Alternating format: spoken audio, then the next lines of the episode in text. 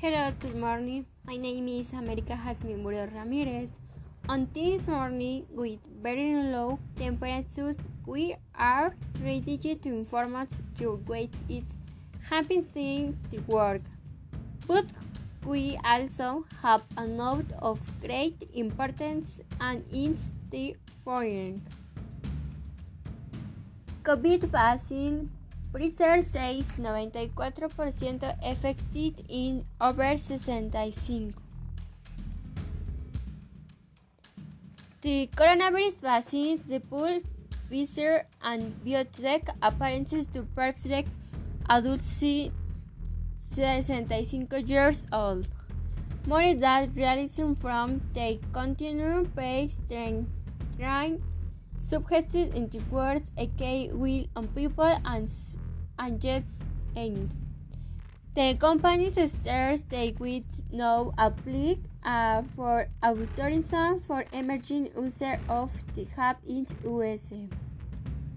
The innovative people words of weren't hip to vaccinate a placebo Last week, Pfizer and BioNTech published preliminary data subjected to vaccine of 90% protection against COVID-19 and say to remain on safe concern.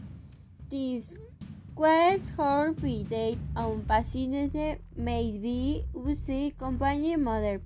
Subjection to beta 5 protección and similar promise results from trials of Omter developed in Russia Kai Spunk. Reason Wednesday day for price of biotech beach about and last next day subject to the vaccine effective vaccine 170 cases of COVID-19 developing in volunteers whose names were into group hype to vaccinate, suggestions of years good protection. The rest of the case were in the place of a group high adult hub. He owns adults were almost adheres from the virus and have weak immune and systems the vaccine work as going into your people. To go from identifying virus to have several vaccines under point in applying for regularly employees and incredible millions for since she said.